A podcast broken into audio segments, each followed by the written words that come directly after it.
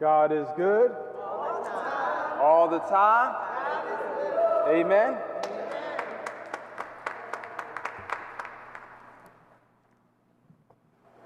When we think about what's going to happen tomorrow on Martin Luther King Day, we celebrate a man that laid down his life to give a message of, of peace, of reconciliation, that we may all have equality.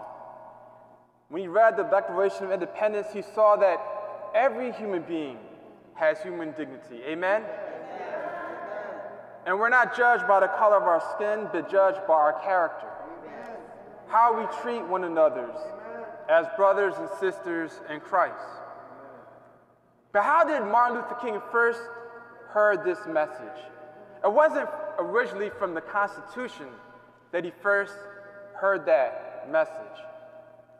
He heard that message when he encountered our Lord. Amen. Amen. Samuel was a young boy, and he was living in the sanctuary.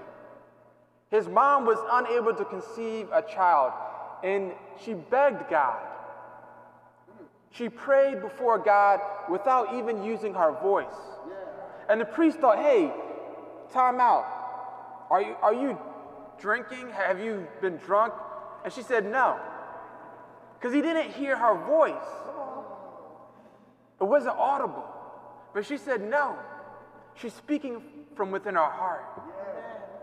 And it was a heart to heart talk with the good Lord. And she only talked to him in her heart because she knew that's where he resides. He's in her soul, in her spirit. And she encountered God in that secret place. And so she talked to the Lord. And the Lord heard her prayer. And so she gave birth to Samuel. And she knew, like, this was a gift from God. How can I keep this gift? And so she gave back the blessing that she received, the joy of her heart. And so Samuel's here in the sanctuary. And like Martin Luther King, he heard the voice of God as a young person. But he didn't understand that this was the Lord in the beginning. He wasn't familiar with God's voice. And so the priest Eli had to interpret for him. He said, Look, it's not me talking to you, it's the Lord. And he is with you. So respond, Here I am, Lord. Know, speak, Lord, for your servant is listening. So once he was given the message, Eli the priest taught him that was his spiritual act. He taught him, this is the voice of the Lord. And once he understood that, then he responded with faith.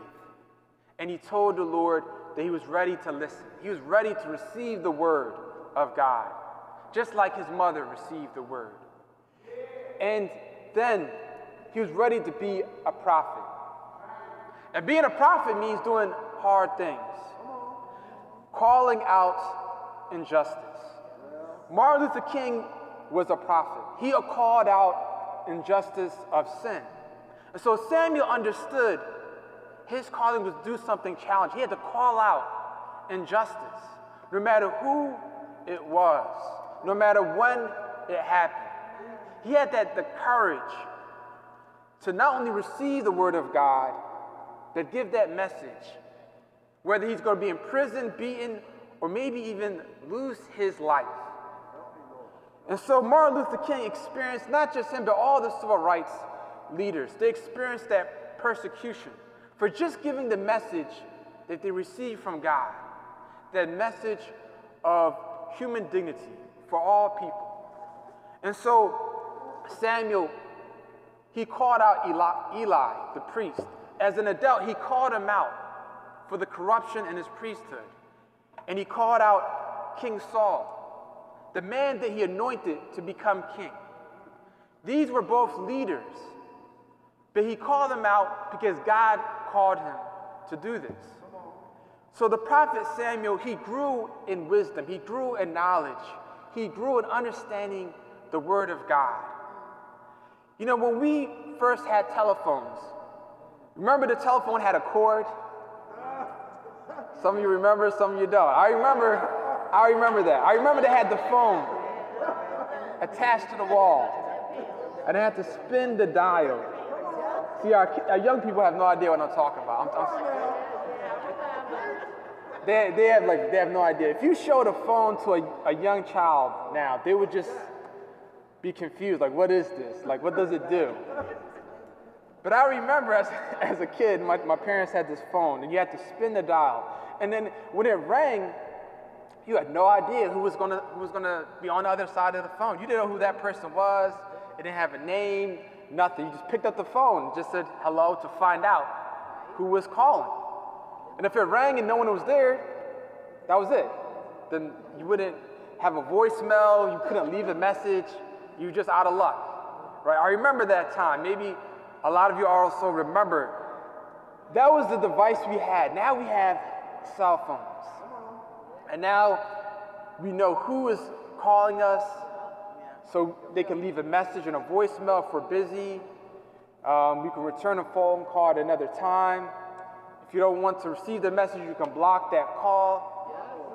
I mean, so many businesses are calling us all the time. You have the telemarketers calling, giving bad message, the message of they want to solicit our, our money and waste our time, right? So there's so many bad messages that we can experience through technology nowadays, and people can access that in so many ways. I know there was a, a false message, a scam some of you received text messages from me asking for gift cards during the Christmas season. It happened last year, it just keeps happening. I would never ask anyone, just know this, brothers and sisters in Christ, I won't ask any of you to give me gift cards. Not through an email, not through a text message. There's, there's never been a point where I would do that. So we always get that scam, right? But we can have a scam when we have a false message in the news, right? Or by other individuals. That somehow this or that sin is not a sin. We can get that false message where someone wants to solicit not our money, but the grace of God. They want to take the grace of God from us to not be faithful to the good message of the gospel, the message that gives us life. But we know who gives us that good message. Amen? Amen? Amen. The Word of God. Yes. Jesus Christ is the good messenger. Amen. And He doesn't come to steal, He comes to heal. Yes. And so we all are prophets. Every one of us is a prophet through our baptism because Jesus was a prophet Jesus is a prophet, king, and priest. So we are all prophets by virtue of our baptism. And what does the Lord say? Right? The Lord wants us to have the true intention, purity of intention. You know, when we communicate to God, we listen to the Word of God, allow the Word of God to speak to us by name. So when we open sacred scripture, that's when the Lord calls us by name. He's making that call from within our soul. And He rings our hearts with the truth and charity. And He wants us to see the value of our own individual self, that we have value because of our human dignity. And He wants us to grow in that virtue, to call out injustice and to always listen to what the Lord reveals to us. So the apostles, Andrew, and these apostles and Simon, they heard the word of God through St. John the Baptist. St. John the Baptist was like the priest, Eli. Eli. He says, Look, it's not about me, it's about Jesus. So he points to Jesus. He is the Lamb of God. He's pointing to the Lamb of God these disciples are coming to him. He said, Look, there's a limit to what I can do in proclaiming the word of God. I was told to give you the message of repentance, but now he's directing this call. These apostles, they are dialing in, they're making a call. They want to follow God, they want to be close to God. So, St. John the Baptist, he knew that. They wanted to come closer to God. He said, Look, I brought you this far, but now you have to go to Jesus. You have to go to the Word of God. Our Lord is like, He's walking by, right? He's not even, He's walking by the apostles. He's not going right up to them and saying, Look, you got to follow. Right? He's walking by. And St. John the Baptist, that was his mission to connect them to the Word of God. He said, Look, you got to come to the Word of God. And so they go to Jesus and they say, Where are, and Jesus says, He turned around, he's like, No, what do you want from me? Our Lord doesn't assume. So when we open the Word of God, the Holy Spirit turns us to open the Word of God. Like St. John the Baptist, we're called to go to the Word of God, the Scriptures. Open the Word. And we tell our Lord, Lord, I come to do your will. Amen? Amen? Here I am, Lord. I come to do your will. If you want to make Jesus smile, if you want to make Jesus rejoice, if you have that intention to rejoice the sacred heart of Christ, if you care to want to make our Lord rejoice, to smile, all you have to do is open the Word of God and say, Here I am, Lord. I come to do your will. Amen? Because this is the message that opens us to God's grace. This is the message that helps us to realize that the Lord calls us to have a relationship with Him. It's not this just saying a quick prayer, Lord, I need you to do this. Lord, I need you to do that. Lord, I want you to do this for this person or that person. But what about coming to the Lord with an open heart and say, Lord, what do you want me to do? What? Amen? What do you want me to do? Lord, I want you to use me as an instrument of grace. Like Samuel, like King David, like the apostles, like Martin Luther King, Rosa Parks. Use me as an instrument of your truth. You who are the truth. You who are the way. You who are the life. The truth that we accept, the way that we follow, the life that we live is in Jesus Christ our Lord. Amen? Amen? So our Lord draw the apostles, right? He said, follow me. See where I live. So this is when they followed Jesus. They came out of themselves. They turned from St. John the Baptist. And it was a physical movement. It wasn't a just prayer. They physically followed Jesus. They stayed with him physically. That's what they did. And that's why we're here. Why are we here? Because the Lord called each and every one of you to follow him Amen. here. Amen? I didn't, I didn't call you on your cell phone. I didn't send you an email, a Flocknote to say, hey, you got to get up. You got to get ready. You got to come on over to the altar. The Lord Himself spoke to you because I know and you know that the Lord is reality. He existed before we were born. Before we knew the Lord, He always was and is. So it was the Lord who called you out of your homes in this cold weather to come out, to get in that car, to drive over here and listen to the Word of God for yourself. To allow the Word of God to transform you from within. Because Jesus is the reason why we're here. Amen. Amen.